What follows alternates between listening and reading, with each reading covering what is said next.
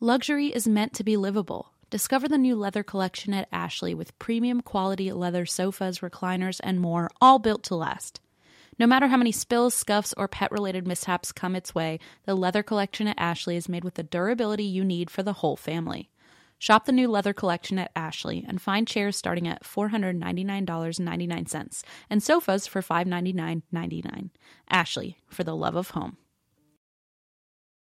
This episode is brought to you by Progressive, where drivers who save by switching save nearly $750 on average. Plus, auto customers qualify for an average of seven discounts. Quote now at progressive.com to see if you could save.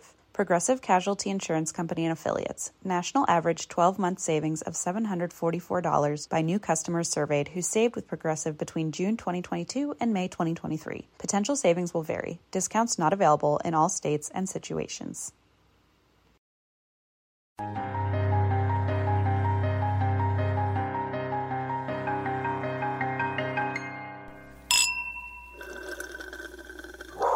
Oh, hi. Hey, Jude. nope. No, Okay. what's going on? Um, you know, we're both sick. We're both sick. I did it. It's my fault. Em did it. Boo. It was the airplane. Em is patient zero. It was it, wa- it was my fault going to New York and then coming back, and then and then just not healing. Yeah. Oh well, it was bound to happen. We spend too much time together to not get each other's illnesses. Also, I want to give a quick shout out that um, last Thursday, the Thursday before this came out, Mm-hmm. um, I was on a show with uh, two friends of mine, Stephen and Chris, on their podcast, Is This Adulting? I know we uh, talked about it last week because Christine was on the show, but it was my turn to be there and it was so much fun. And um, it was just a good time. So I wanted to give them a shout out and pass along uh, an extra episode of my voice Yeah. before I was sick. Actually, during me Yeah, being it's- very sick. You can listen to Sick Em all you want. Woohoo! Um, but it's a really fun show, and we had both had a lot of fun on it. Um, so thanks, Stephen and Chris, for letting us be a part of your show. It's called "Is This Adulting," and you can find it anywhere that you listen to podcasts. Really, I think. Yeah. I don't know if they're on Spotify, but they're definitely on iTunes, um, iTunes, Stitcher, etc. Your sons are fighting. Geo is Juniper keeps just trying to like ride Geo like a horse, and I think- Geo just tries to like eat his whole head. Yeah, but they seem to be doing it like playfully now instead of actually I mean, it's trying playful, to kill each other. but it just never ends. get 'em. No, um, I mean, don't. I mean, do whatever you want. I need to get these kiddos out. Hold on. Now Uncle Zandy gets to deal with them. Oh, Lord. Anyway, so if you uh, hear in our voices that we're a little down, it's nothing except except our health. Yes, it is. Um, I also let's see what else. Um, fun stuff is happening. Well, first of all, this episode is dedicated to Ashley C on Patreon, Thank you, Ashley C. on Patreon. and I wanted to add also. So thank you, Ashley C. By the way, um, I also wanted to add that uh, Patreon is apparently like vamping up their services and stuff to make it easier for us to give you guys stuff. So I'm really excited about that, and I'm looking into how we can like pump out more content to our donors regularly. So that I'm very excited about. Um, this one's about you, Em. Uh, What happened? I was texting my friend Renee before our live show, uh, which, by the way, was really fun, guys. So if Mm-hmm. Yes. you were there, thank you for coming. At our last Hollywood improv show for as far as we know currently. Oh my god, we haven't announced this on the podcast. We're going to Nashville again. We are. Yeah. August 3rd and August 4th at Zanies. Fuck yeah, we're gonna be there, and tickets are already like selling really fast. So go get Really, your really tickets. fast. We're like surprised how fast. Um, Also, we I don't think we've said on the show that we have extended our stay in DC Mm-hmm. into November 5th. yeah, correct? We have one on November fourth now. So the fifth is sold out, and now we added No, or we- six is sold out. Now we added one to the fifth. To the 5th. on Monday. So if you guys Mm-hmm. are it missed your chance for the first one, uh, go get your tickets there. Um, and other shows are coming soon, so we'll announce those shortly. Check out, like, stay tuned on our social media. That's usually where it comes out first. Yep. So I was texting my friend Renee about um, our live show beforehand. I don't even know how it came. Oh, I was like, am I wearing too much makeup in this photo? Like, I sent a photo. I was like, am I wearing too much makeup? I don't want to look like a clown. And then I said, you know, like sassy as like a joke. 'cause Ah, you're cute. to the show. And she goes, no, more like uh, Bordeaux Golf. And I was like, what? And she goes, Bordeaux Golf. Wasn't that M's other clown name? And I was like, Board of golf. Bordeaux Jesus Golf. Christ. And I was like, what the fuck is that? She goes, isn't that what it's called? And I'm like, patio furniture. And she's like, oh, wait, same thing. I'm like, not really. so I'm going to call you Bordeaux Golf now. Um, oh, thank you. that sounds much worse. Bordeaux Golf. Her head was in the right place, but it was also in the completely wrong spot. I loved it. All I right. loved it because I didn't get patio furniture, but I get Bordeaux golf. Really? Yeah. All right. Well, congratulations. Thank you. Um, oh, this is funny. Is it? Yeah, I was. Uh, I mean, I don't know. Is it as funny as you using your flapping your arms joke twice on live shows now? Uh, nothing is as funny as that. And stop spoiling my joke for other live shows. Guys, the most obvious stand up joke has been Christine's opener twice now in four shows. Yeah, and Em doesn't Your arms appreciate- must be tired. Yeah, they are. I'm gonna use it again and again. You're welcome, world. All right. Uh, so I was emailing to like um, figure out my wedding cake stuff, and there's this bakery in Cincinnati called the Bonbonnery, and it was across the street from my uh, high school, or like basically where I went to school from age three onward. And um, we always went there. It was like our favorite bakery. It's my mom's favorite bakery, and so when we were looking at wedding cakes, my mom was like, "We need to get it from there." Right. So we went and did our cake tasting and stuff, and like that was literally the first thing we did. It was like over a, more than a year before the wedding. we like picked the cake, and um, I was emailing with Bon Bonnery to like finalize details, and she like wrote back. Her name's Ashley, and she like wrote back. She's like, um, so one of the uh, like women at the shop was talk at the bakery was talking about uh, like how there's a Christine who's getting married in Cincinnati and she has this podcast that she listens to.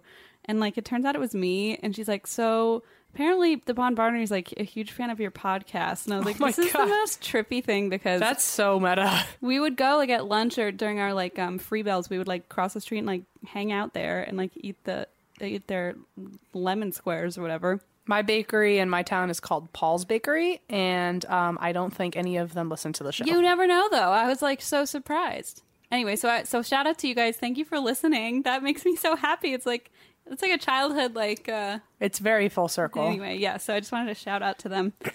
um, I only know Ashley's name, but Okay, hi Ashley. and everybody else is great too.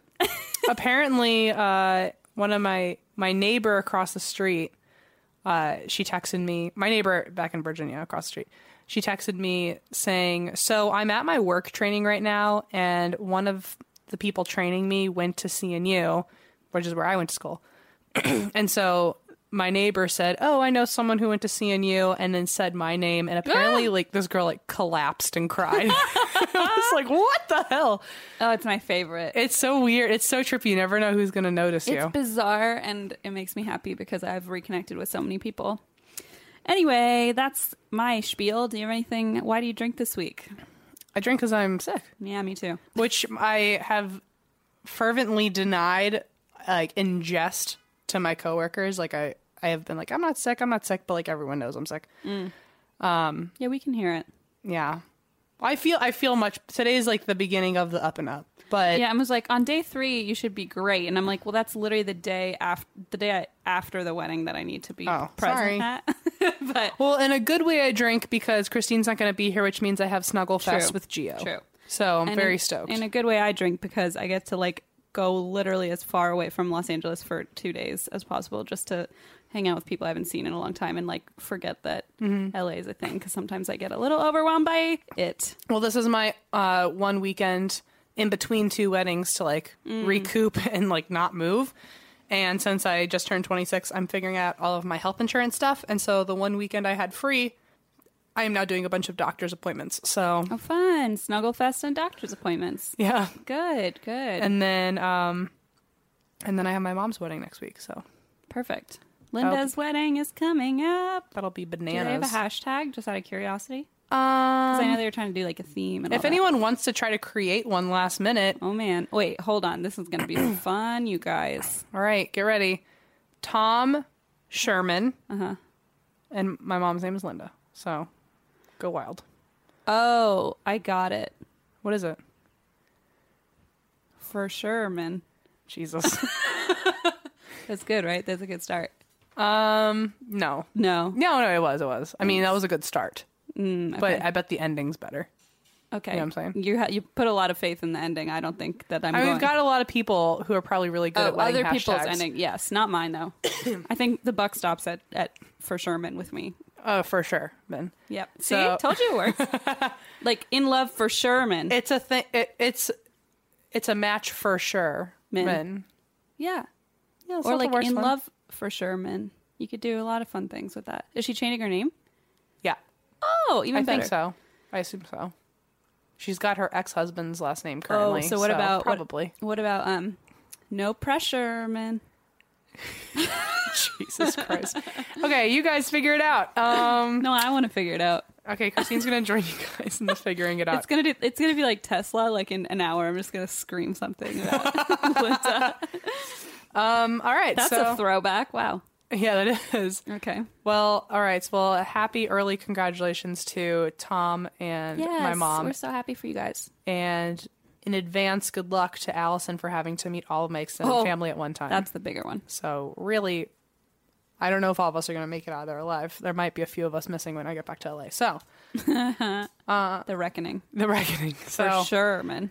Jesus, I I mean, I like it I know you do, and I'm kind of liking it too, I just know. because uh, the proximity because I effect. can't stop forcing it upon your weakened brain. It's because I'm sick. It's not. Excellent. I'm not strong right now. um, Oh, I'm not calling your brain weak because you're not sick. Uh, That's what I meant. Oh, okay, great. Okay. Oh, wow. What a day. What a day! We've done nothing except be sick, What a day. but it feels like an era. for I'll our tell you. Throats to just fucking hurt. also, Eva got the hell out of Dodge. She is not here today because she probably does not want to get sick. Smart girl. Um. So hi, Eva. I hope you're enjoying being healthy. Must be nice. Must be nice. Um. Oh, and poor Allison is also sick, so you're not the only one. Oh, that makes me feel better. Whoops. So that means during Snugglefest, I also have to take care of my girlfriend. Man. So what a rough life I you're have. fucking patient zero, so don't complain. I'm not complaining. Anyway, that's that on that. I'm excited for this episode, so Are you? yeah, I am. Okay. I'm ready. Oh. Well, I have a I have a short story. Um, I mean, it's probably actually th- the same length as all other. I, I tried to keep it short though because I I knew that neither of us were feeling well, so I didn't want to drag it on. oh, So I was trying to do it out of a kind heart.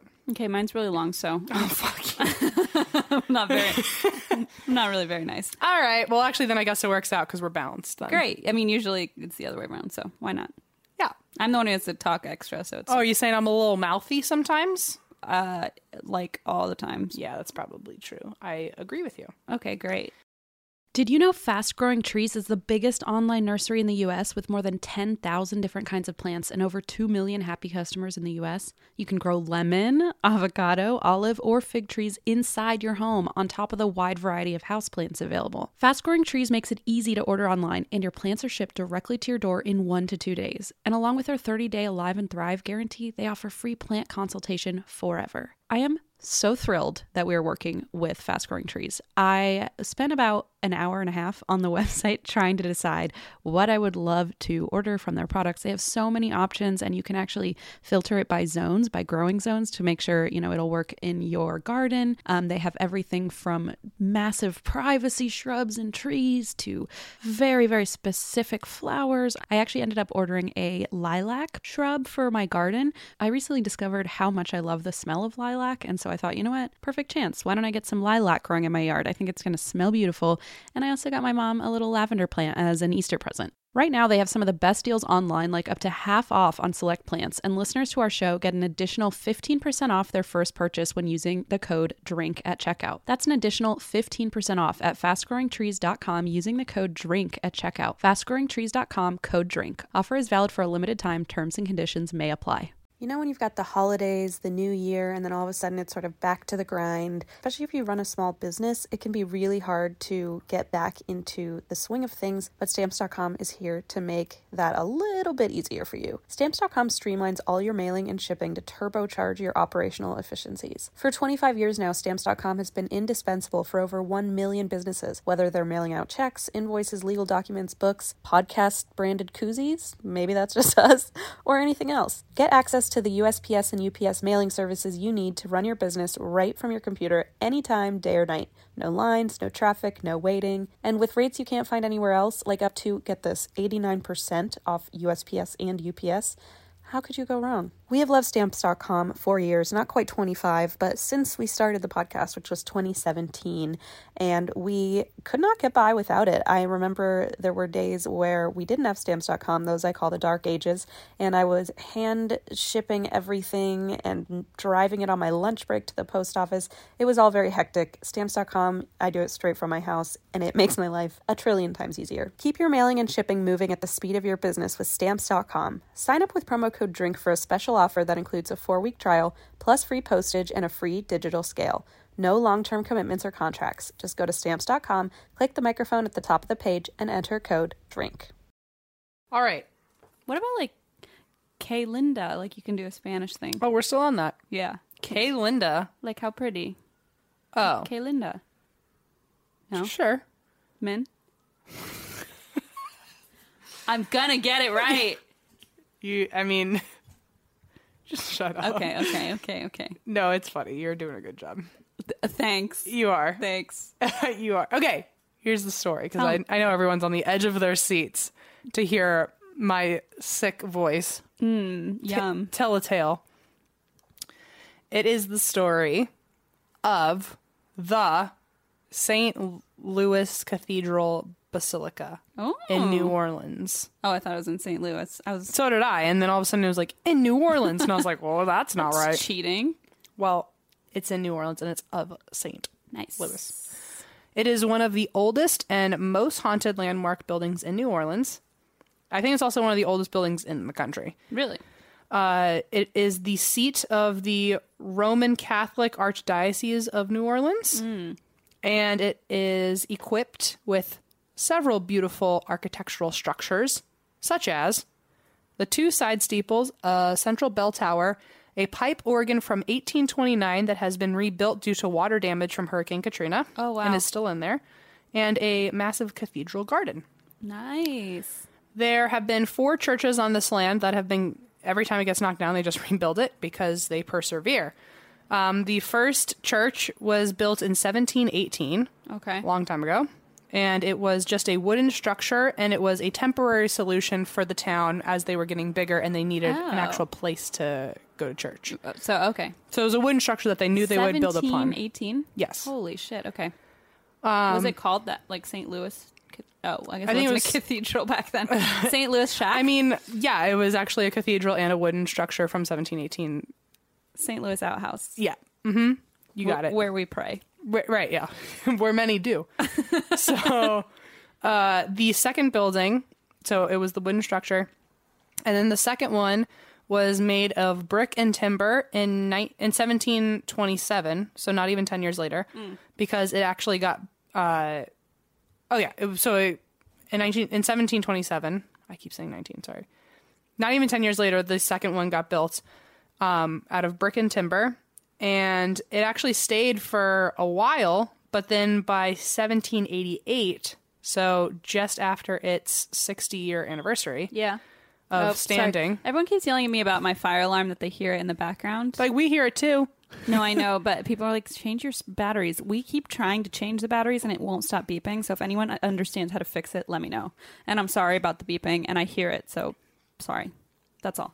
We all have to deal with that together, apparently. Yep. So, okay, so the second one, 1727 to 1788, when the Great New Orleans Fire Oh, happens. No. which has its own long story that I researched, but just to keep things concise, basically, um, it was a, there was a home altar where everyone was praying, and a candle ignited the lace draperies, and it ended up catching from wooden house to wooden house to wooden Oh, house, God. and What a mess. throughout the town, like the whole French Quarter, basically got destroyed. So uh, it ended up getting rebuilt for a second time, and the third structure was built in 1794, and the Spanish built it and made it a cathedral. Mm-hmm. And it was declared a cathedral in the year before in 1793 by the Pope. So, like, heavy duty cathedral.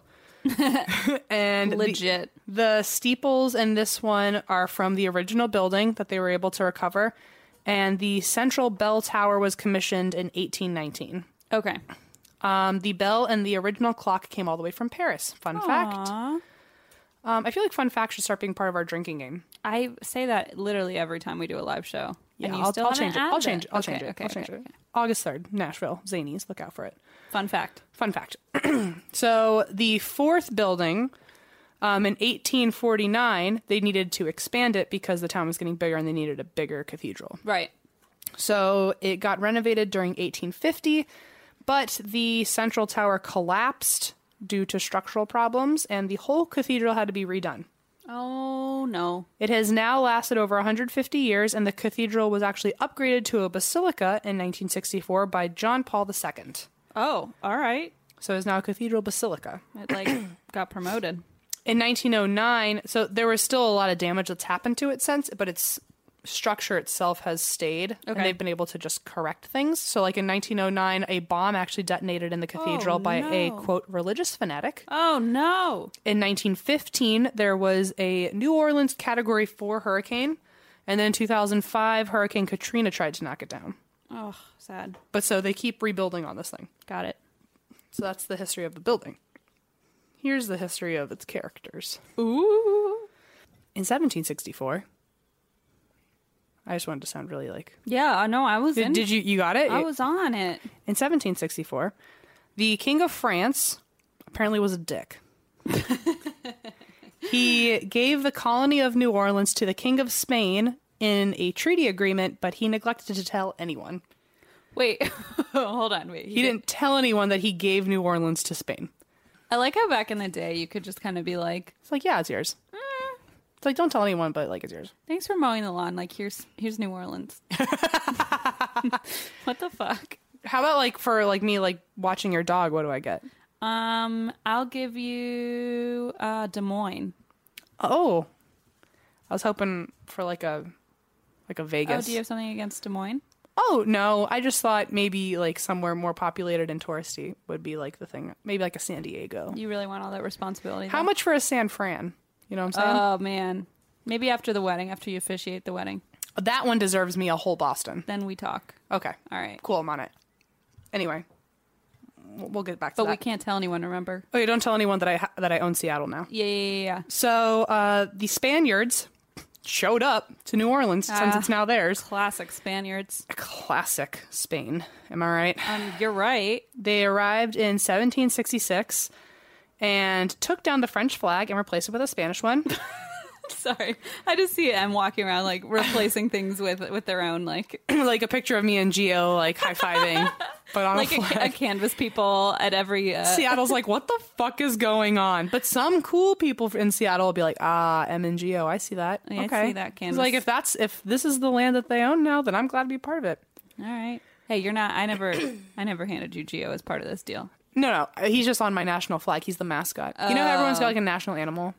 Like a mask, a national ma- mascot. Mm, yeah, Geo's mine. Okay, got it. So, you know, I mean, not that I'm surprised. So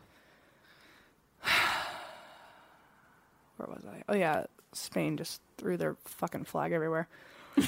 so then uh all right, so the French are literally just jaw dropped. They're like, "What why did you do that? This is our land." and they're like, "No, no, no. You're wrong." So again, this is me as a history teacher. It's like, "No, no." it's also you going to Seattle. Yeah, uh-huh. No, no, no. Christine said I could. It's like, uh-uh, Seattle. It's now my my town. Call Christine. She'll tell you. So, thinking they were being invaded, the French people formed an army, uh, and they were led by six prominent Creole men. Okay. And the Spanish uh, fled to Cuba, and they came back in 1769 with a fleet of 24 ships, and they retook New Orleans because they were like, "All right, if we're gonna fight, let me get 24 fleets real quick. Let me run back, Hold and on I'll a come back second. to New Spain." And so the new governor at the time had who was in like helping take over New Orleans Mm-hmm. with the Spanish. His name was Governor Don Alejandro O'Reilly. Oh, what a mix So that is. Ireland also took Spain or S- somehow I don't know what's going on. Island's sneaky. They're just like, you guys fight it out. I'm They're just like, gonna- oh, we're so hungry. Um, Spain. I'm just gonna sneak in. Yep. So they, They're so hungry. What? I thought of the potato famine. Oh, okay. Do you know what I just found out? By the way, speaking of the potato famine, I thought you were saying about the potato famine. I was like, um, I I a little late. I found yeah. Well, I thought about the potato famine as I said it, so like in my head it came out right. Anyway, What speaking, did you just find out? I just found out that um, my family on my dad's side we came here because of the potato famine. No way. I did not know that. Wow. So you okay? So they were hungry and they came. Okay. Yeah, ha, ha, It ha. all makes sense now. You're gonna go to Seattle and be like, they're gonna be like, why are you here? I was hungry. They'll get it. They'll know what I'm talking about. so, um, Don Alejandro O'Reilly, uh, he had his troops from his 24 ships chase down the six Creole leaders of the rebellion and shot them without due process, Oh, that's not good. left their bodies in front of the church, Oh and forbade anyone from moving the body the bodies for burial. no, And the bodies rotted on the church steps. that's so fucked. So, the I don't like Père Dagobert, Father Dagobert. He was in charge of the church and he visited O'Reilly and said, "Please let us give them proper burials." Um and he ended up getting threatened that if he came back, they would either kill him or I mean, who they basically said threatened him and then I got a several a list of several different ways he was threatened, but essentially he would die. a list of several ways. Okay, I mean, he got threatened in pretty much whatever way you want to imagine. he got that's threatened. fucked up. So uh, he's a badass though because he waited for a really rainy night, and then he gathered all six of the men's families, uh, dragged their bodies away, and buried the remains and gave them proper funerals. And because he was covered by the mask of rain, nobody saw, and so he did not get Ooh, hurt. somebody make a movie about that. Uh, all right. Trademark. We got it. Oh, okay. We'll do it. Don't steal it. It's called Ireland, Boston, Seattle, Spain, France. It's called We Potato Were famine. We Were Hungry. So in 1769, um, the ended up getting replaced. Uh, Pere Dagobert. Mm-hmm. Uh, he got replaced by a Spanish monk, Pere Antoine, and but nothing like he didn't die for any of. He didn't die because he went against the rules or anything. Just like he never got caught because he was in the rain, did it in a storm, so no one ever found out about but that. he died. He died of like natural Oh, causes. oh, oh, okay. But I just wanted to clarify that. Um, he is also, fun fact, buried under the main altar of the church. Pear Dagobert. Whatever. Yep. Oh. So Père Antoine, um, he wa he replaced him, but he was also Spanish, so a lot of people immediately hated him because he came over with the Spaniards taking over the land without anyone Sure, knowing sure. what was going on. Um, before I move on, though, fun fact: the graves of the six men were never actually marked because Père Dagobert didn't want anyone to Yeah. find out what he did, so they never got marked. And buildings have since been built on top of that old cemetery where he brought them, Um, Oh.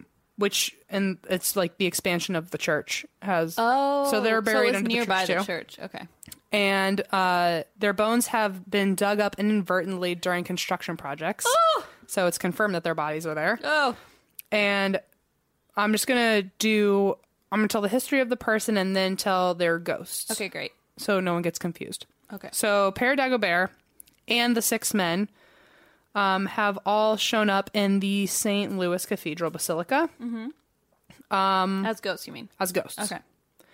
Uh, so apparently, Père Dagobert still sings when the church is empty.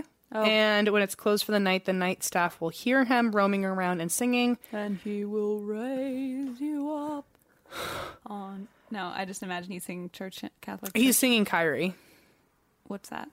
a church song. Oh. I mean, he could also be singing like "Good Morning Starshine" or the Thanksgiving song. Hmm. Can you imagine a, that's you as a ghost? I was gonna say I don't think that's him. I think that's Pass the. Chri- imagine the most annoying ghost, and that's going to be me or Christine. no, that's both of us combined. Imagine if we both haunt a place together, but we do the the one word one word thing. But see, that's exponentially more annoying. Yes, But also, wow, would that be the most important piece of evidence And that if- they've ever gotten of ghosts? It will be, and also if can you imagine like um the uh what am I gonna call them the sound things to get ghosts to talk? What are they called? Uh, I gave you one. for spirit your- box? Yeah, spirit box, and it just goes like pass the cranberry sauce. um, also, but also, they're doing this with a spirit box 400 years from now, and the Thanksgiving song is just totally diminished from history. So no, they the don't. Thanksgiving song is the national anthem of Oh, right. of the whole world. But imagine if that song is totally irrelevant and they don't know about it, and all of a sudden the spirit box is just shouting those lyrics, and they're like, "What the fuck is goes- this talking about?" Kill the turkey. Thank you for loving me. Oh God, that's Oh my actually God. highly creepy. Um, what was I? gonna- I don't remember. I don't know. It doesn't matter. Anyway, so, So he's singing- He sings, Church hymns. um, and as he's singing, he travels down the aisles towards the Doors. doors. Oh, for God's sakes. and witnesses have seen a bright light moving from window to window when they're standing outside. Aw. So there have been night guards that have said, um, "We hear singing at the same time that people walking by have seen lights walking around upstairs." Ooh, spooky. Um, the singing also continues down the alley outside of the church toward the area where St. Peter's Cemetery is located, which is where those six men are buried. Okay. Um, when it rains, apparently he is seen praying after worship, and he walks down the aisles of the cathedral with his head down, and it looks like he's reading, probably the Bible, I would guess. Or a hymnal. Ooh. And the entities of the six men are apparently always nearby him because since he defended them in his lifetime, they now look out for him. Even though, like, what's going to happen? He's a Gave me ghost. Goosebumps. Oh, we had I different thought it opinions. was nice. It is nice, but it's like, what are you going to protect them from? Well, I don't know. Like evil forces. In a church? Well, yeah, they fucking put dead bodies in there. That's true, but I imagine there's no evil forces in a church because can't like Lucifer not get into a church or something? I don't think that's real. I don't know. I just watched The Omen one time and he was afraid of I the mean, church, so I technically- just assumed. Technically, a church is anywhere that you pray, so I don't think that's Oh, necessarily valid. true. So if I'm Can like, you tell how not religious I am? what if I'm like, this is a church? Actually, that might work. Satan can't come in now. Oh, well, we are really asking for it though. we do have Robert the doll, so I, I think we He's like, oh, this is a church and Robert the Doll is here. we so- screwed up a lot uh, in a, many many ways. So, um, yeah, so people have seen him, and whenever you see him, there are always six shadow men nearby, and they are, never actually present themselves directly to you, but you can always see shadows walking around the area. Okay, I don't actually like that very much anymore. So it's uh, the exact phrasing I found online was shyly standing in the corners, never entirely in sight. Okay, So it's like they're kind of okay, as long as hanging they're- around him. they don't want to like harass you or anything. No, they're Okay. just like always near him. If, if you see him, they're nearby. Got it. But they'll never mess with you directly. Okay, So now we're on to Père Antoine. okay, So, like I said, he was from Spain, so nobody liked him at first, but um, they also really hated him because he was determined to establish a really harsh um, level of Catholicism in the church. God. And he was known as quite the bigot. Um, hated just about everyone for just about every reason. And I- at some point in his time there, he underwent some sort of spiritual cleanse. He like really like took a look in the mirror, I guess. And he totally changed. He became a real spiritual leader. He had outreach programs. He worked Oh. hard for everyone in a good way. in a good way. Okay, got it. And quote, it was widely believed that Père Antoine had been a living saint. He built his own shack to live in with no luxuries, took care of the sick regardless of their religion. Wow. He went without sleep for weeks at a, s- uh, at a time, spending every hour of the 24 in comforting the stricken, administering last rites, and burying the dead. No one, it was declared, ever saw him take food from the beginning of an epidemic to the end. What? Uh, the... So he like totally changed. Um, also, rumors he was gay friendly, okay, which is a good thing to So know he that was just, like, like completely- forever ago. one eighty then. Mm-hmm. Okay, So when he died at 81, he was deeply mourned by all of New Orleans and also buried in the cathedral. okay, Some of his um, uh, parishioners is that the right word? parishioners. parishioners. Some of his parishioners um, were also well known in the church, and they have their own ghost stories because they felt incredibly attached, which I will get onto in a little bit. But I just wanted to make you aware of that. Okay. Père Antoine appears when he shows up as a ghost in full body with a flowing white beard, wearing a robe and sandals, and walking around town. So he doesn't just stay in the church, he literally just goes all around New Orleans and people see him everywhere. What? Isn't that bananas? He sounds like a god impersonator I, yeah, uh huh. walking around town. apparently people see him everywhere. So like if you ever like are followed by an old man in a black robe and sandals, it might not be someone trying to rob you. It might just be a ghost. But like, let's play it safe and like probably they're trying to. But rob like you. also get your pepper spray ready. yeah. Also, don't don't. He uh, also apparently goes up to people in stores and restaurants and like never speaks, but he'll interact with you or like put his hand on your shoulder and then just leave. But everyone recognizes the same person and he's been around What? for decades. You know what would be a really great grift is if you just like dressed up that way and wandered around New Orleans I, and someone has to have. pickpockets people. You're like, hello, my son, and then just like, you know, they're like, Yeah. I know that guy. I was like, that's the one. So yeah, so that's probably what someone does at some street point. performer. So he has been seen walking down the alley near the church, deep in prayer, reading his books of prayers, and walking through the cathedral garden. Um, some see him hurrying through the streets of the French Quarter, like he's got to get somewhere now, which I think is hysterical. It's like, where do you got to go so fast? I know the outhouse where we pray, Oh, right, right, right, right. cathedral outhouse. Yeah, I forgot. Um, also, when the children's choir is rehearsing, he is seen sitting in the pews watching. He will even wave to the children if they wave to him.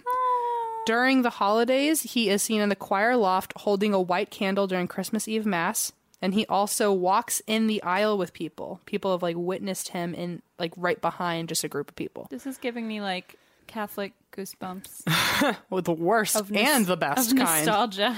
Visitors and locals have both reported seeing an apparition of him in the alley in the early mornings. He's walking by himself, and sometimes people will witness him waving to people who are not there. He is also reported being seen in the garden talking to someone who's not there. And one woman uh, at one point was running through the alley in the early morning and she tripped and fell. And instead of hitting the ground, two arms caught her of a black robed man with a white beard and sandals. And she was the only person in the alley. She would have absolutely seen him. But as she was falling, just two arms just showed up out of nowhere Holy shit! um, lifted her up, and he said nothing as he helped her gain her balance. And when she uh, like dusted herself off and looked up to thank him, he was already gone. But she was in the middle of an alley, so she would have seen him walking away. What the fuck? The woman also said that for the rest of the day, she felt overwhelming peace, and anytime she tried to shake it off, she felt arms or like she felt someone hug her, basically. Um, a guy who works for a nearby cigar shop actually saw him walk into the store and stare at him and pray.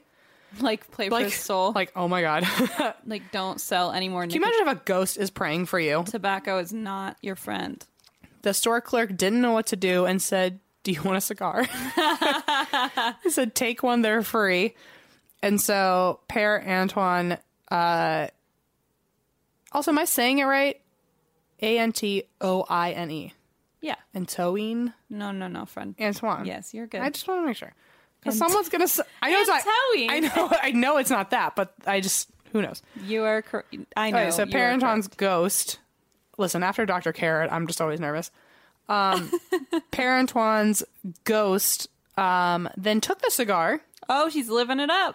and apparently the store clerk, store clerk blinked and he was gone with the cigar. So he just like took it to heaven. He just was like, oh, this is this was the final touch. He's gonna sneak that to heaven and won't tell God and smoke it in the corner. Um, apparently, if you take pictures down the alley by the church, some have gotten a silhouette of an older man with a long white beard walking towards them. Oh man. So the next one I'm going to talk about, um, her name, people might know her. She is known as the Voodoo Queen, Hmm. Marie Laveau. Yep. She was actually a parishioner um, Oh. that followed Père Antoine. She, although she's known for following voodoo, she also very heavily followed Catholicism, which sounds like it might not make sense, but apparently there's some overlap in the religions. At least in her mind, yeah, there well, was. because Catholicism is like super, um, super, uh, superstitious and God, what's the word? Yeah. Anyway, I can see how they overlap. Well, so she followed Catholicism and voodoo, and she was very respected around town for giving advice, for matchmaking, for nursing patients.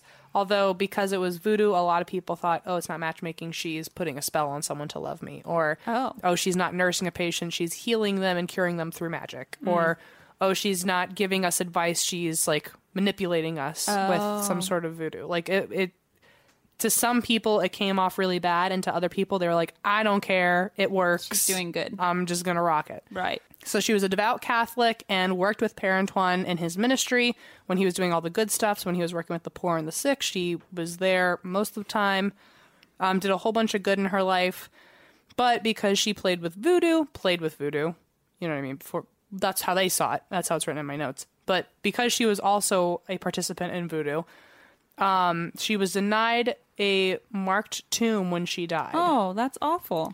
So What is wrong with people? I don't know. You can be great but still not good enough. I don't know. So people still see her, also full bodied apparition. She walks around the St. Louis Cemetery number one, which is the cemetery she's buried in.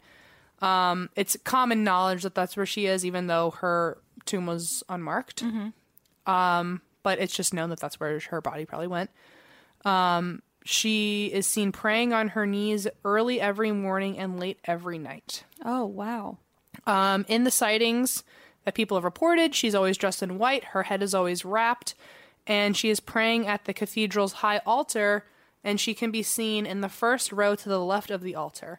She has been seen making the sign of the cross, rising to her feet, and fading away. Wow. One woman who has witnessed this decided to then approach her as she was fading away. By the time she got to her seat, she was already gone, but she looked at the seat where Marie Laveau was sitting, and uh, in that pew, she felt a chill as if a ghost had been there. She felt like she was still being stared at, and she found a rosary in the pew that looked like it came from another century. She said it was absolutely not modern and clearly worn, and she grabbed it, and apparently it felt like it had been taken from a freezer. Whoa. Many have also found the same rosary Oh my God. with the same descriptions, always feeling like it came out of a freezer, in all different areas of the church, including on the stairs, in bathrooms, in storage closets, under items where it like did not just accidentally get thrown, and hanging from the vents.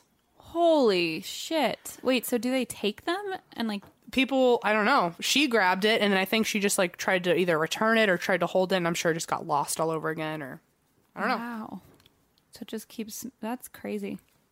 um also the bell tower of the cathedral basilica it was designed by a man named ben latrobe and he is most noted for um also doing work on the white house and the capitol Oh.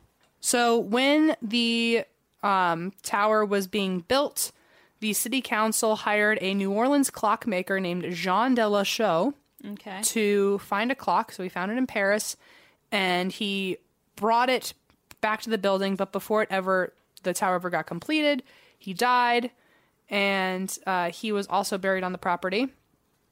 Right after his death, he is still seen all around the church, dressed in early 1800s attire. Um, particularly, he is often standing in the lawn, looking at the clock, and then if you look at him for too long, he will turn to look at you. Ah! That is spooky. When Ben Latrobe died, the designer of the bell tower, Yeah. when he died, the spirits got even more active. So a lot have reported that even on still days where there is no wind, the bell will ring on its own. Mm. Um, anytime there are workers up there, they are only allowed to work in partners. Oh, no. Because objects will be guaranteed to leave and disappear at all times and be found in random places around the church on the other side of the property Hanging on the vents. yeah. Uh, paint buckets move around, ladders get moved around when no one's looking. The workers will lose their tools. That's really dangerous. I- I'd be pissed if I just wanted to get in and out. Can you imagine if you know you're working in a place that's haunted and you're scared of ghosts and you're like, I want in and out, in and out, in and out, and then you can't even do it. do it. So there is a ghostly figure of him that has been seen. Apparently, he shows up at random hours, but he is always there whenever the clock is chiming. Oh wow. Um, he is standing in the cathedral with a pocket watch in his hand, as if he is checking to make sure that the clock is still keeping time with his watch. Wow, that's interesting. As the chimes fade away, the ghost of him also vanishes into thin air. And apparently, there is still a strange energy that is felt around the area whenever the bells chime. It feels like electricity, and you're being stared at very intensely. Oh, I don't like that. People feel the presence of someone glaring at you. It is so strongly felt that people are afraid to be up there for more than an hour at a time.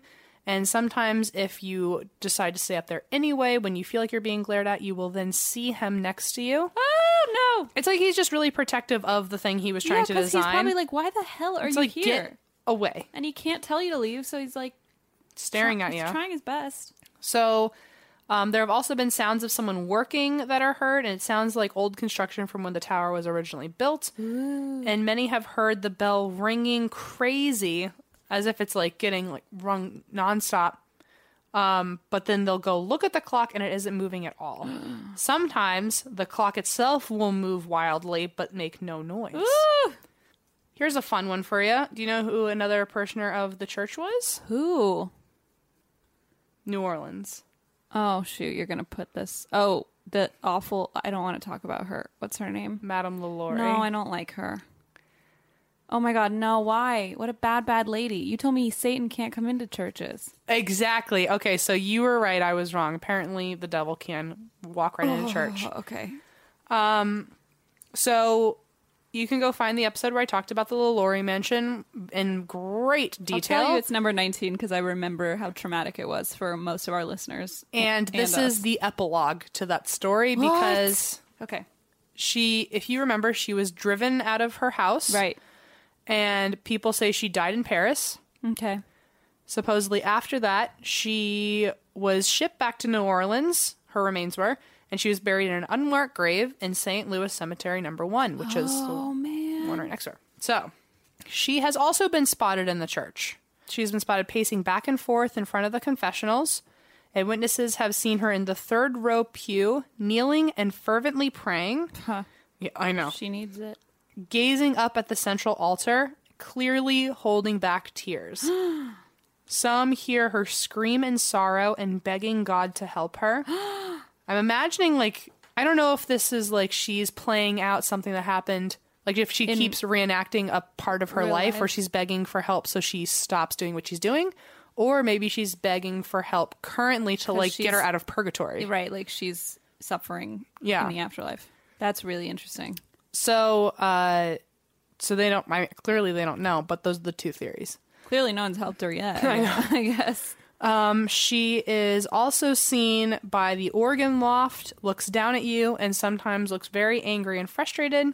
Some think that she wants to communicate with the living, but she does not know how to, and you can only Wow. hear her sobbing. We should bring a spirit box there. well, we should not go anywhere where Okay, the you're right. where Madame Bad LaLaurie idea. was. Bad idea. Bad idea. Sometimes there is no apparition and only the sound of soft weeping that can be heard through the vaults.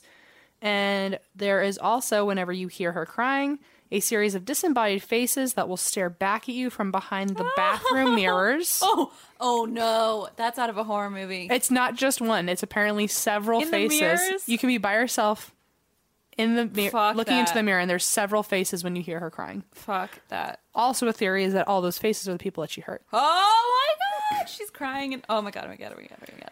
The cries can be heard. Obviously, there are several cold spots. There are orbs when you say her name. Um, someone will also force your hands together as if they're asking you to pray. And then a She's theory is just that desperate. she is asking you to pray for, For her. her. Which, like, fuck you. You're the last person I'm ever going to pray for. Excuse me. Apparently, also, when you're kneeling um, to pray, you can feel hands on your shoulders and your forehead. And some have gone to side rooms where they hear meetings and service, and then they get there and the room is entirely empty. The lights are off and the door is locked. Creepy. Um, shadows will follow you, and if they run into you, apparently you feel like you stepped into a freezer. and people with old fashioned clothing are seen sitting amongst living churchgoers. How crazy would that be? Some will say, and most of most of these some are mediums. Some will say the church is overcrowded, especially during Christmas services, so overcrowded that they can't even move or find a seat. And then when they report that to people, Others will say it was the normal amount of people that were always there, and you can they were it was easy to find a seat, and it was not overcrowded at all. What? So especially during Christmas services, like all of a sudden all these spirits come up, um, and are attending church with you, What? and Mm, you can't see it unless you you know certain people see it. yeah, got it, got it, got it, got it, got it. Which, by the way, I have a friend who's a medium, and she has reported the same thing, not at this church, but at other churches. She was there for, like, I guess her communion or something, and nobody was really there, but she remembers, like, literally being like sardines, like a can of sardines bumping into people, saying, I'm sorry a bunch of times because she couldn't get What? through the, the path of people. And afterwards, she was like, I couldn't even see, like, I couldn't even see what was going on. Like, there were so many people there. I was like just jammed there and I kept losing you guys. Like, you kept getting separated from me. And her parents were like, What are you talking about? You kept saying sorry, sorry to the air around you. M. Yeah. What? So apparent, according to my friend who does not know I'm reporting on this, That is and to the wild. story who doesn't know about my friend, that's two different accounts where this has happened in That a is church. wild. And she's also said the same thing about how during Christmas the church really overpacks itself. So Yeah, yeah. I mean, but that's it makes sense. standard Catholic procedure. You only show up on Christmas and Easter. So anyway, that is the St. Louis Cathedral oh Basilica. my god! I can't believe how many fucking people are intertwined with that. I know. Ugh, Madame Lalaurie can. Well, she apparently used to be like a regular churchgoer in between all of her like brain stirring, Co- All right. you know. Yeah, I know. She would take a day and go to church and and cleanse herself, You know, you- spiritually. You got to pray a little bit, And see how good that worked? She's now haunting the church. for God's sakes. Explore new possibilities, pleasure zones, and find your vibe at funlove.com. Funlove.com is a leading online retailer of sensual health and wellness products, offering a wide array of premier brands of toys, lingerie, and accessories. I know I've talked about it before, but we received the most lovely gift basket from Funlove. First of all, I didn't know what it was at first, and then when I pulled out a vibrator, I thought, oh boy, this is not your everyday fruit basket. There was everything, I'm telling you, from sexy perfumes to toys to vibrators to lube. I mean, I gotta say, it's like a one stop shop, okay? If you go to funlove.com uh, and you're looking for maybe a romantic evening, either with a loved one or with yourself, they've got what you're looking for, I can promise you. So, what are you waiting for? Explore, discover, indulge, and make love fun by visiting funlove.com. And if you live in Arizona or Colorado, check out one of their 18 store locations. Hey, maybe I'll stop by when I'm in town. And for a limited time, you can save 30% off your first order when you use the code DRINK at funlove.com. Head to funlove.com today and use code DRINK at checkout to save 30% off your first order. Visit funlove.com today. It feels very fitting that Juniper is currently sitting on my lap uh, because we all want our cats to be healthy and happy because when they're happy, we're happy. But because we're not mind readers, we don't always know when they're unwell. And in my experience, cats are not the most, you know, open when it comes to sharing their woes. And there goes Junie. Literally jumped right off me. So helping us keep tabs on our cat's health is just one reason you should use Pretty Litter. Pretty Litter's ultra absorbent crystals trap odor instantly. No more cat bathroom smell. Thank God. Pretty Litter's super light crystal base also minimizes mess and dust. Plus, the crystals last up to a month, which means less scooping and fewer trips to the garbage can for Blaze, because that's his job. Here's the coolest thing about Pretty Litter it changes colors to help monitor early signs of potential illness in our cats, including urinary tract infections and kidney issues. And Pretty Litter ships free right to your door in a small, lightweight bag. Pretty Litter has changed the game. The litter box is right near Leona's room, and so it is very delightful to not have that litter smell all the time when she's taking a nap. Plus, we can rest easy knowing that Juniper and his little kidneys are healthy. Pretty Litter helps keep tabs on my cat's health and keeps odors down. You and your cat are going to love Pretty Litter as much as we do. Go to prettylitter.com slash ATWWD and use code ATWWD to save 20% on your first order. That's prettylitter.com slash ATWWD, code ATWWD to save 20%. Prettylitter.com slash ATWWD, code ATWWD. Terms and conditions apply. See site for details. Okay. How did you like that ad? I was gonna ask them too. How did you like it? Yeah? Guys, did you like it? Em? Just just nod and smile or shake your head. Just go We'll know on. what you mean. No, just go use our promo codes at all of the above and Look, if you want all these things, we are giving you great access to them. So have fun. So you're welcome. Um, I'm gonna talk about the Beast of Jersey this week. That sounds real juicy. Wait, is that It's- the devil in Jersey? Is that the same thing? Jersey Devil? No. Okay. This is the Beast of Jersey, not New Jersey. Oh, okay. Jersey in Europa. Ooh. So like actual Jersey. Yes. Yes. Gotcha. Not the new one. Not not Joyzy. no, no, not to be confused with Joyzy. Um, so I got a lot of this from. So I used a ton of. There were a lot of articles online that had like um, different uh, elements of this story, but there was one blog that I found called True Crime Enthusiast that was really thorough, and she went through every piece, like a timeline of like every piece of what happened, all the way from the beginning to the end. oh, cool. So that was kind of like my main source. So thank you to True Crime Enthusiast blog. Um, so I'm just going to start here at the beginning. So uh, the island of Jersey is an island in the British Channel off the coast of Normandy, um, and it's a pretty small island. Uh, it so the story began in 1957 when a 29 year old nurse waiting for a bus was attacked by a man wearing a mask, then dragged into a field and raped. Oh boy. So, real strong start. She was left with serious injuries, but fortunately, she survived. Um, and then the following year, a 20 year old woman walking home from a bus stop was attacked by a man who put a rope around her neck, dragged her into a field, and raped her. Jesus. Only a few months after that, in July of 1958, a 31 year old woman, again walking home from the bus stop, was attacked the same way, rope around her neck, dragged into a field, and raped. There's something incredibly extra diff- just hard to swallow with the rope around the neck. Because Yeah. it's just like in my mind it sounds like he's doing this near public Yeah, yeah. and no one's n- noticing this from the corner of their eye like hmm, someone I yeah, mean because I feel like a lot of times you picture like a knife to the back, like leading Yeah. someone away, but like the rope is it's just such like a new factor that I'm not used to. I feel It's- like someone had to have caught it at least once. and especially that it's a pattern. It's like it's really there's- jarring. Yeah, it is. It's really upsetting. um, it gets worse. Uh, the following month, a young girl was attacked by this masked uh, fella. I put masked blank. I don't know Dick? what, what masked asshole. I guess you can fill it whenever you want. Uh, and then in October, a 28 year old woman was attacked with the same MO. So this is just like back to back to back. All of a sudden, it started.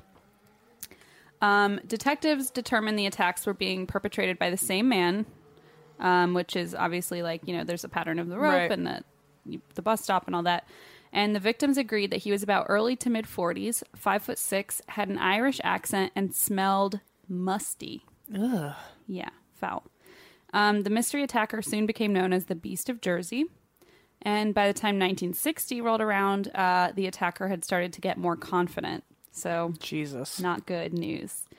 He sort of became like a local boogeyman, and he what he would do is he would enter his victims' homes at night, and which we we both just Oh my are God. not into that. Just the worst. uh, so he'd enter victims' homes at night and take children from their beds. What? Uh, on February 14th, 1960, a 12 year old boy was asleep in his home when he was awoken by a man climbing through his bedroom window. The man tied a rope around his neck, led him outside, and assaulted him, Oh my gosh. and then brought him back home. Oh my god. The following month, a woman accepted a ride by a man who claimed to be a doctor on the way to pick up his wife. Uh, she it was too dark for her to make out his facial features, but she felt something was off by the like his outfit was strange and she, he smelled musty and she felt a little weird. But before she could do anything or say anything, uh, he drove his car into a field, punched her, threatened to kill her, tied her hands behind her head before dragging her out into the field and raping her. Oh my god. Then he put her back in the car and drove away, but um, she was able to jump from the moving car and started screaming for help. And, um, and two people who lived nearby uh, heard her screams, came out, and the attacker drove away. So thankfully, like they heard it and were able to rescue her, but the man drove away before he was caught. So in March 1960, um, so this is just a few within the next couple weeks, a 43 year old woman was awoken by the phone ringing downstairs. She went downstairs to answer it, but when she picked up the receiver, all she heard was a click and a dial tone. she went back to bed. An hour later, she heard movement. Oh, wait, I'm sorry. down- What time in the morning is this? Um, it's the middle of the night, or it's nighttime. I mean, okay, well, She's in bed, so right. I mean, I feel like if you're in bed and you get a phone call that does that, even back when it was like the peak of landlines, like you should still be scared. Currently, it's like it has an extra level of fear Yeah, for me yeah. because nobody uses a landline anymore, so it's already got that kind of like eerie. Yeah. But, I But- mean, keep in mind they're like way out in the country. Like this is a small, small island. But you're right. And also, but like, what are you gonna do? I know, but I can't call the police I wouldn't and go say- back to sleep. I'd be, Fair. I would be ready. I'd be ready to never sleep again. But you know, I mean, it happens. Like I guess so. because you don't have caller ID, so it could be like, oh, someone. But even on my cell phone right now, if someone called and hung up, I would be Yeah, but it's also Super like you eerie. have uh, caller ID now. So like, what if she was like, oh, maybe it's my husband who's at work, and then, or maybe Right. someone I got guess, a, I a- know. or like a wrong number, like just hang up. You're right. I would just already be like also maybe just because we have a true crime podcast. Well, and also- I'm just primed to like But it's also such a horror movie element, and I feel like Yeah. back then that's not what people think. it's just Like- such a, a a prime and back then it's like 1960. Like no one's thinking like, oh, the murderer's I know, gonna you're call right. my phone. But yeah, just I mean, as I'm hearing it, I'm just uh, oh, it's incredibly creepy. it's like the creepiest possible thing Yeah. to have happen, especially in this context. So yeah, she all she heard was a click and a dial tone. So she was like, "All right," went back to bed. An hour later, she heard a sound downstairs. She went downstairs to investigate, and as soon as she reached the bottom of the staircase, the lights went out. uh, no. She heard someone in the living room. Oh no. She fumbled around in the dark looking for the phone, but someone had cut the phone line. oh Suddenly, my god. in the dark, a man grabbed her and demanded money. Unfortunately, the woman's 14 year old daughter had heard the commotion and was coming downstairs to investigate what was going on. Oh no. So the man paused his attack on the woman, so she immediately ran outside to start screaming to her neighbors to, to call the police. Um, and as soon as she got back to the house, she found her daughter was still alive but had been brutally raped in the time that she was gone. Why did she leave why did she leave the house with her daughter and the guy? because she was screaming to- for someone to call the police because her phone line was cut. Gotcha. So she's like screaming for help, All right, right, and then okay. moments later she comes back, and the man was gone. Uh, in April, a 14 year old girl woke up in her bedroom to see a man wearing a strange mask standing at the foot of her bed. Uh, three months later, an eight year old boy was abducted from his bed by a man in a raincoat. He was raped and then was left on the doorstep. Uh, and that was July, and the attacks suddenly stopped, but uh, not forever, just for like a time period. the following year, a 12 year old boy, an 11 year old boy, and an 11 year old girl had all been taken from their homes and brutally sexually assaulted. oh my god. At this point, the Beast of Jersey has been at large for three years. The police are no near to, nearer to catching him. Um, and the pressure was obviously on the police because this is a Right. really small area. And like, they, sh- they're like, "Wha- how the hell have we not been able to catch this guy? So what they did is they uh, called for help from Scotland Yard's murder squad. As you know, I love the game Scotland Yard. Some people have Right, right, right. have reached out to me about that. Apparently, 99% of the world does not know what that is. So Scotland Yard got involved. Um, the police of, or I'm sorry, the people of Jersey were warned to keep an eye out for the man, whom they called the Beast, and they were given the following information to keep an eye out for, like their neighbors, their friends, coworkers, etc. They were told he always strikes at night, seemingly only during a full moon. He's about 40 to 45 years old. He often wears a thigh length jacket or raincoat with a distinct musty smell. He always covers his face, oftentimes with a disfigured rubber mask and a black wig.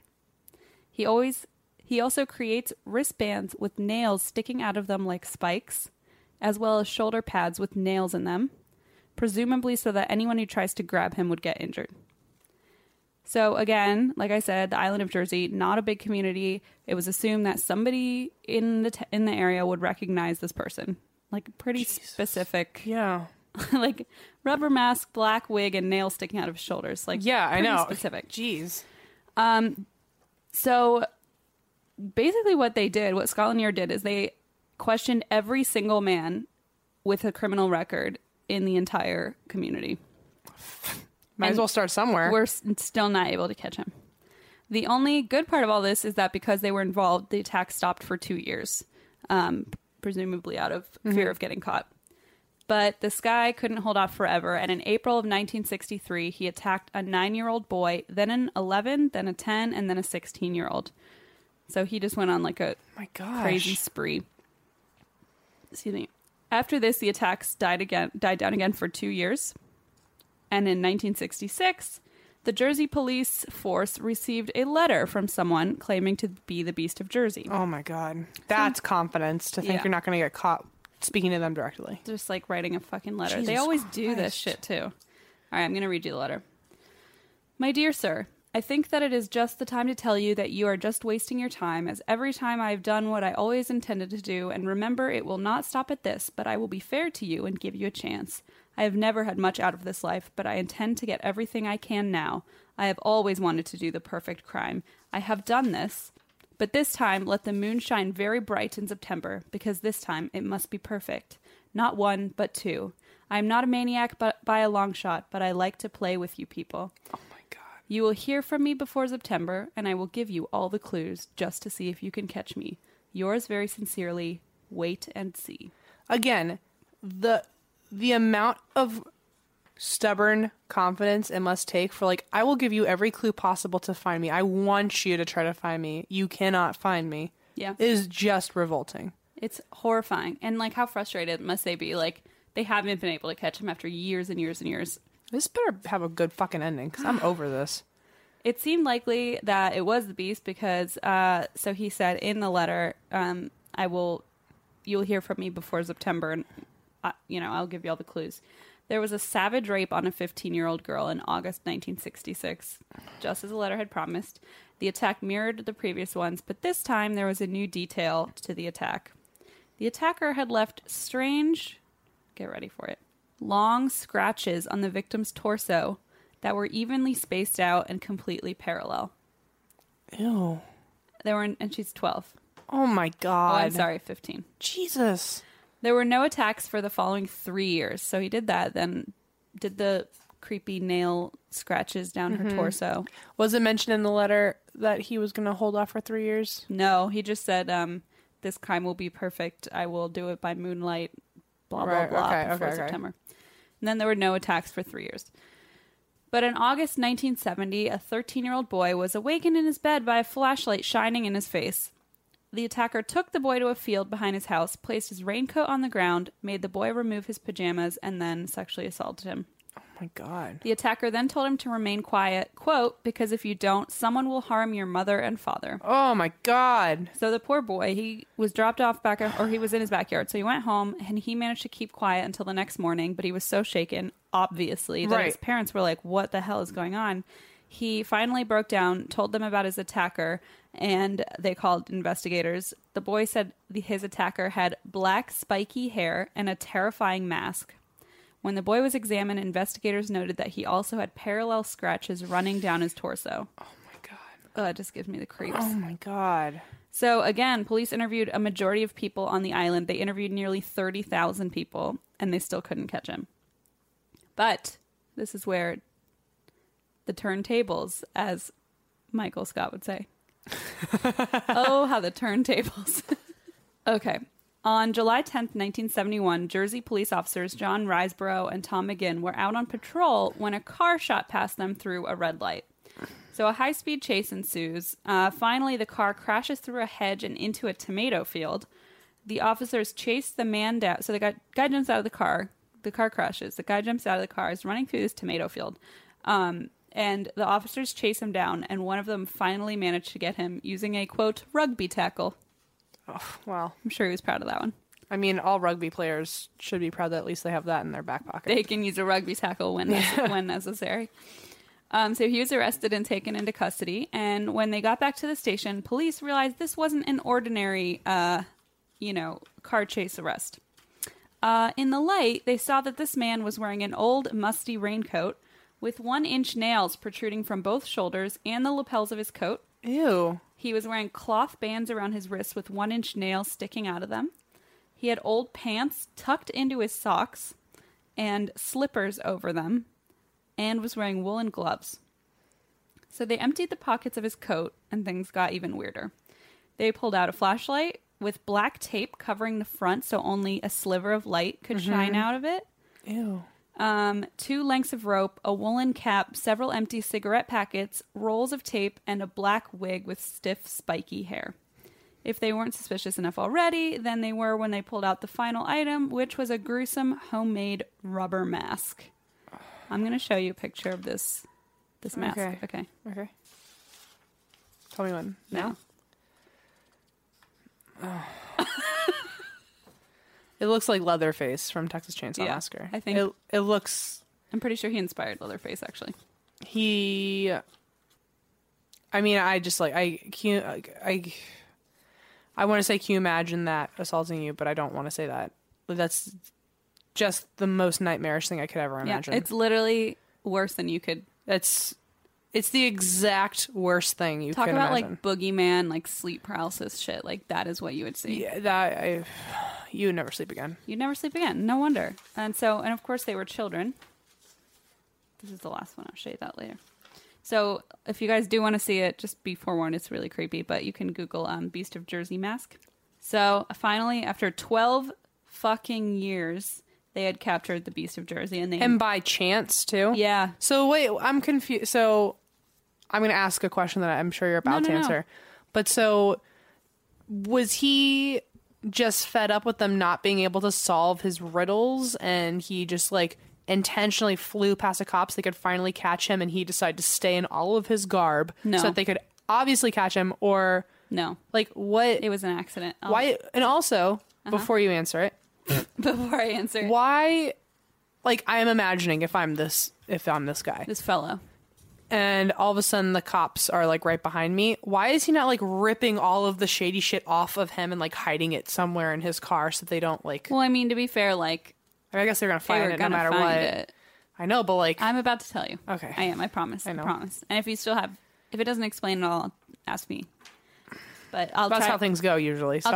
So I mean, but I mean, like, if I know, this I doesn't know. answer your question, tell me and we can parse it further. Mm-hmm. Okay. So finally, after 12 years, they were like, this is the fucking guy we're looking for. Um, so his name was Edward John Lewis Pinell. He was a native of Jersey who came from an affluent family, believe it or not. He uh, was 46 years old, worked as a building contractor on the island, was married with a daughter and two stepchildren. oh my god, I know. And was well liked among locals.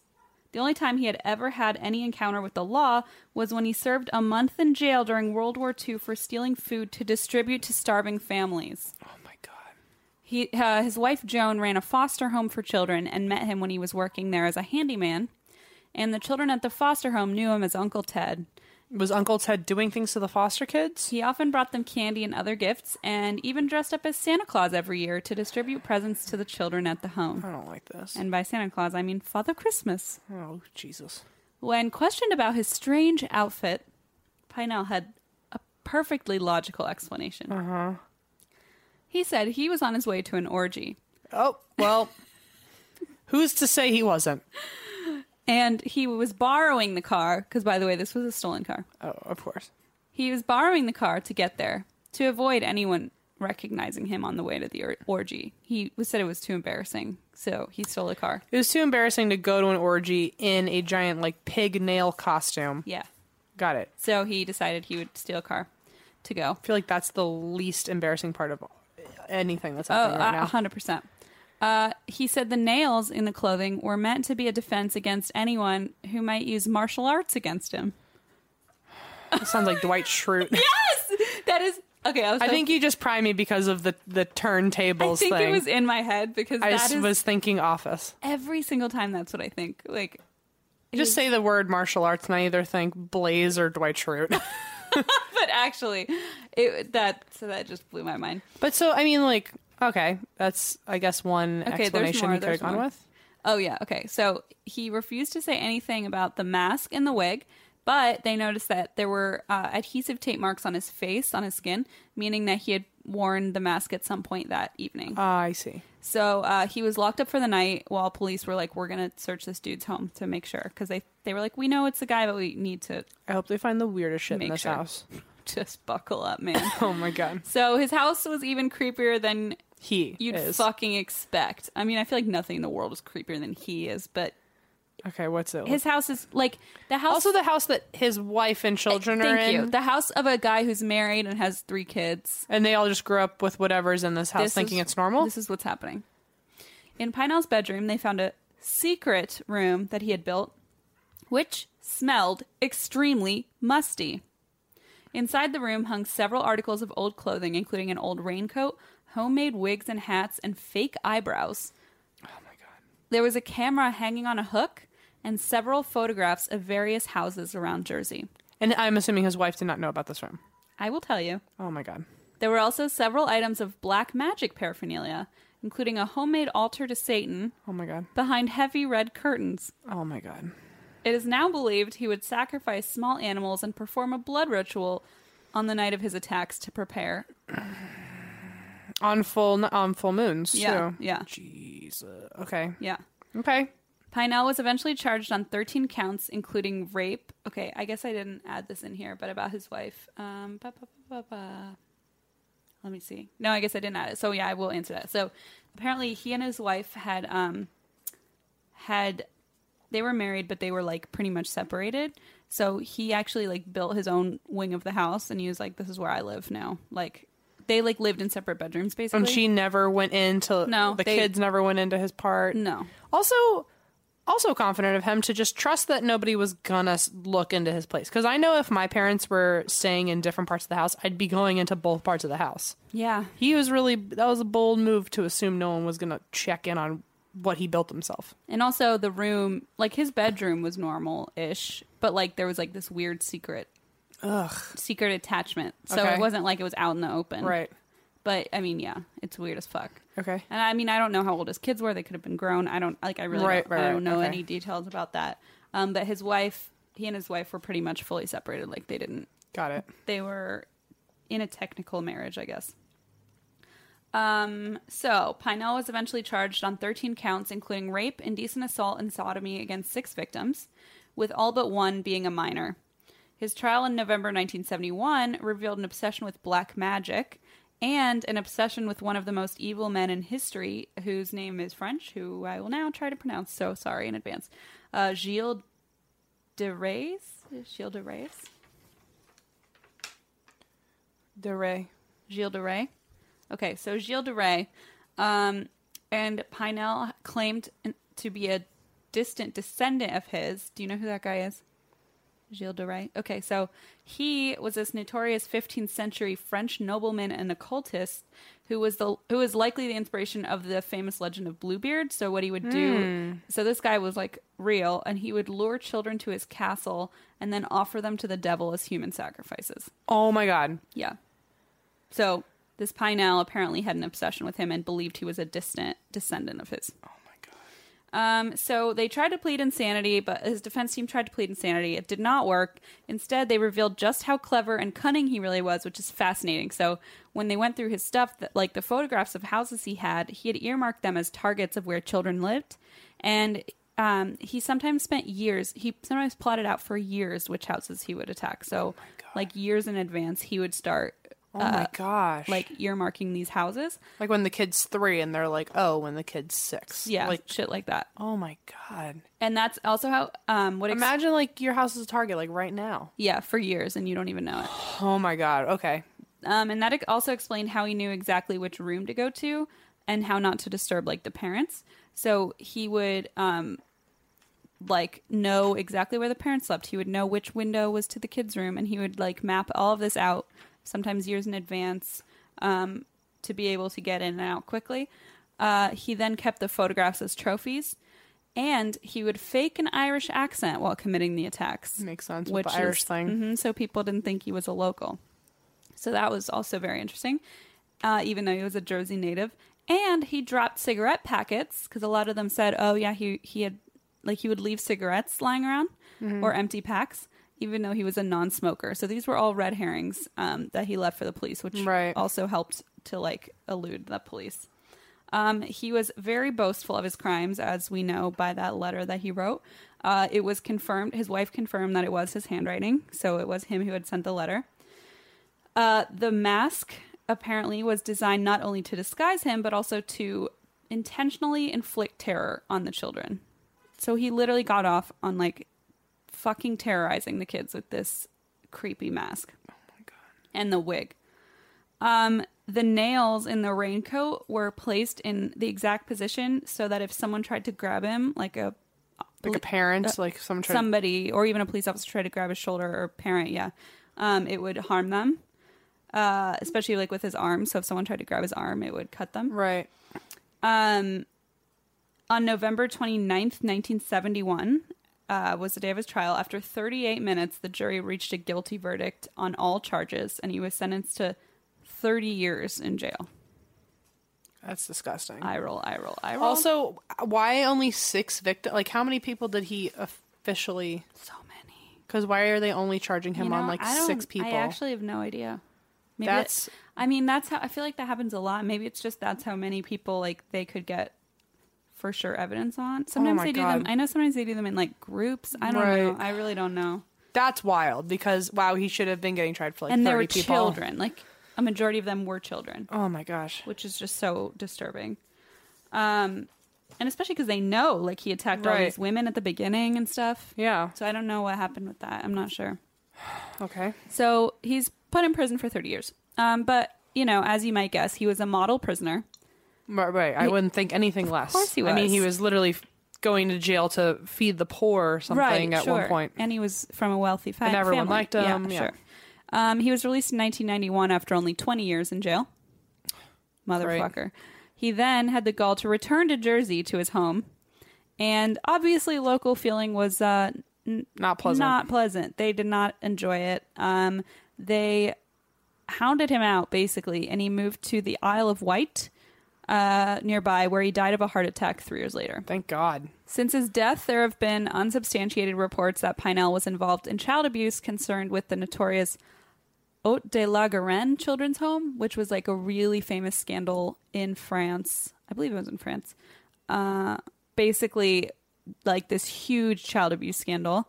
Um, it's believed he was involved in that. There was evidence that he prowled the halls and rooms uh, there and at the La Preference home, which is his wife's his wife's um what's the word like an orphanage like a care home for for Mm-hmm. kids which was run by his mother-in-law and his wife during the 1960s uh, kids would say that he would often wander the halls in his mask and Oh my sometimes God. Oh climb through the windows and just pr- like prowl around And so, like, wait, this was happening while he was married to that woman. Yeah.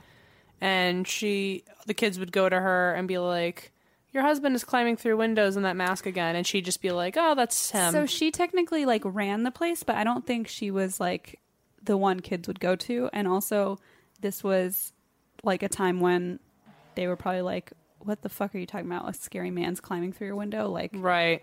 it Your just it just imagination or something. wasn't that yeah and this it became a scandal later and they started to connect it Is but- there a reason at all for like their separation? Because I'm hoping it's like she found out he was like actually climbing through windows and shit. I don't know, because actually, what I read was that when they first um, started investigating him, she was like, he would never hurt a child. Like she was like adamant about it, even though she So said, "Yeah, weird. that's his handwriting," and we're separated. She was like, he would never hurt a child. So who knows if she like really didn't know, or if she was just like, Imagine being his kid. yeah, yeah, yeah. Oh my God. So, um, a former resident of the home in the 1960s, known only now as Mr. D, gave evidence saying that Pinell had on numerous occasions crept into the home at night. Oh, and also it happened a lot at night, so she, Right. he would just do it when he was like out. And his wife also said, "Oh, he travels a lot, and he also has like a lot of like he goes on walks a lot at night. Like Okay. she was like either deluded or, you know, really just super naive. yeah. Um, had on numerous occasions crept into the home at night through the windows, dressed in a raincoat and gloves, and that he had used chloroform to drug the children, remove them from their beds, abuse them, and then return them to their beds. Uh, this is a quote from Mr. D.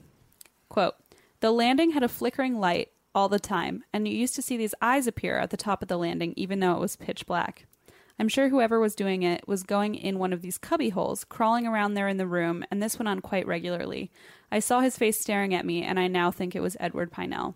One night I fell asleep and I felt a presence in there, and it was Pinell stood staring at me. He had some kind of mask on him. The Pinell's house was so eerie. When we were doing the outer building, you would see cats strung up, and you would actually see him strangling the cats. Oh. I just couldn't stay there any any longer. I always sensed that Pinell was evil. You just sensed that something pure evil was going on in that place. I'm sorry. So I know I keep like going back to this the wife. I know I keep doing it. But so like there's reports of like people knew he was strangling cats and she's also just ig- ignoring that. I d- I mean, this is another kid, so who knows? This is a kid. Oh, reporting this. right. He was a resident there. right, like, so it could have just been another story. This was him like decades later. I hear you. saying, I like- keep putting them as adults at the same time that his wife was married. No. I know it's not true. Okay, sorry. Yeah. So So I'm just looking for like a like No, pro- proof at some point that everyone knew he was I crazy. mean, who knows? Like she could very well have known, and like, but right. you know, it's, I know, it's okay. hard to say. Um, more than 24 victims came forward about the sexual abuse they had endured at the hands of Edward Pinell while they were living in the children's homes. Oh, So that was like aside from all the attacks within Jersey itself. One of those victims was actually impregnated. by him. yeah. According to reports, abuse of Jersey may also have been responsible for a number of missing children's cases that police still classify today as unsolved. In 2008, Pinell was linked to to the discovery of a child's skull, which was found during the excavation of a former orphanage, where quote Uncle Ted was known to hand out sweets and dress as Father Christmas.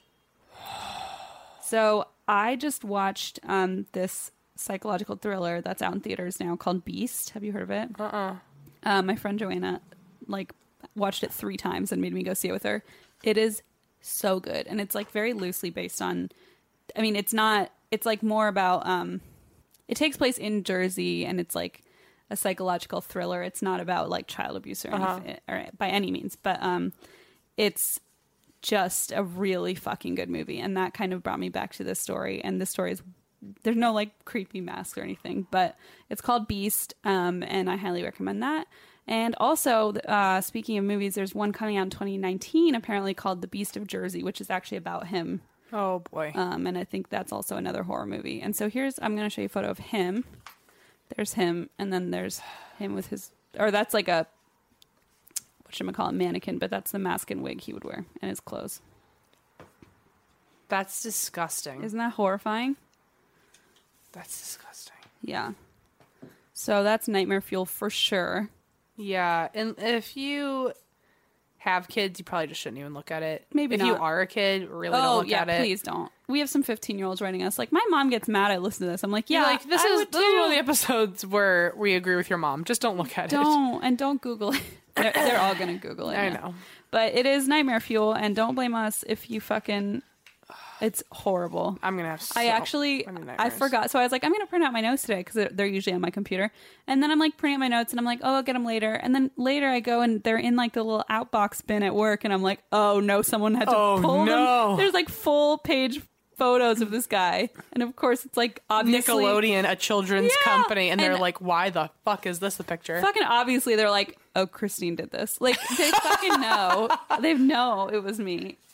Um, this is the worst than the time I printed out the Lola sex ad and someone found it and put it on my desk. Because they also do. they know. Anyway, so that's the story of the Beast of Jersey. That one got me. He's a creep and a half. That one got me. Yeah, I've been meaning to do that for a while, and then I saw that movie Beast, um, which is really good.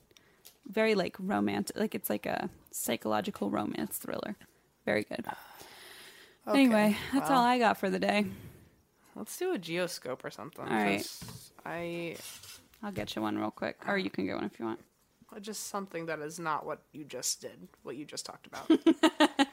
just the opposite of that, actually. Okay, we're gonna give you your Scorpio scope after these ads, or after this single ad. All right, Scorpio. All right, E Geo. Baby G, Perhaps you have invited a lot of visitors over recently, Scorpio. me and Allison. But today you don't feel like entertaining. Sorry, Em. I mean, it's fun. Nerve strain and other stressors might leave you more in the mood to be left alone. However, since your guests could be connected with your business, I mean, hello. fresh, you won't want to cancel. So don't. The best thing to do is get a friend or family member to host alongside you. Well, that's your job, isn't it? Also, accomplish what you want as quickly as possible to move on. Jesus, Oh God. he really doesn't want us to be He's around. so mad at me. Maybe it's because we did that uh, interview yesterday. Oh yeah, maybe he's over it now. Even though, by the way, that's the most business thing he's ever needed us for. So Yeah, we inter- we were interviewed uh, for a magazine called Texas Dog Monthly for the fall edition. So keep your eyes peeled. we were e- interviewed about Geo. Hang on, I've got one too. Okay, Em's got one too. Here we go. Oh This is a first. This is a juniper scope. Oh, so Pisces. Yep. Got it. says, Hey Pisces, your partners and family are decidedly unpredictable today, Uh oh. which might not be made any easier by the alignment of the planets. Whatever you decide to do, you could find that your plans get shifted and changed about, especially if you have decided that you want to do something together. Like Snuggle. Like Snuggle. Don't worry too much. It is the nature of the energy in the atmosphere. Be ready for anything, like extra snuggles. and you could get a wonderful surprise, like one big snuggle. All the snuggles. Or like Geo's food. Yeah. So there's Juniper's horoscope. Oh. All right.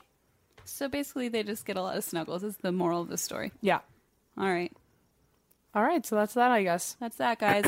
Check out our uh, tour page. Um, it's at that's why we drink.com and then hit uh, tour, and you should see our tour dates. I recently updated them. Um, we have an extra DC show in the works, running out of tickets as well. That'll be our last DC show, so buy tickets now. We've got some Nashville shows coming up even sooner in August. Um, beep boop bop. Is that it? Mm-hmm. right. You do your spiel, I guess. You can find us on Facebook, Twitter, Instagram, and Patreon at ATWWD Podcast. You can also find our website, and that's why we drink.com. You can find our store at and that's why we drink.bigcartel.com, um, where we are regularly putting out new merch.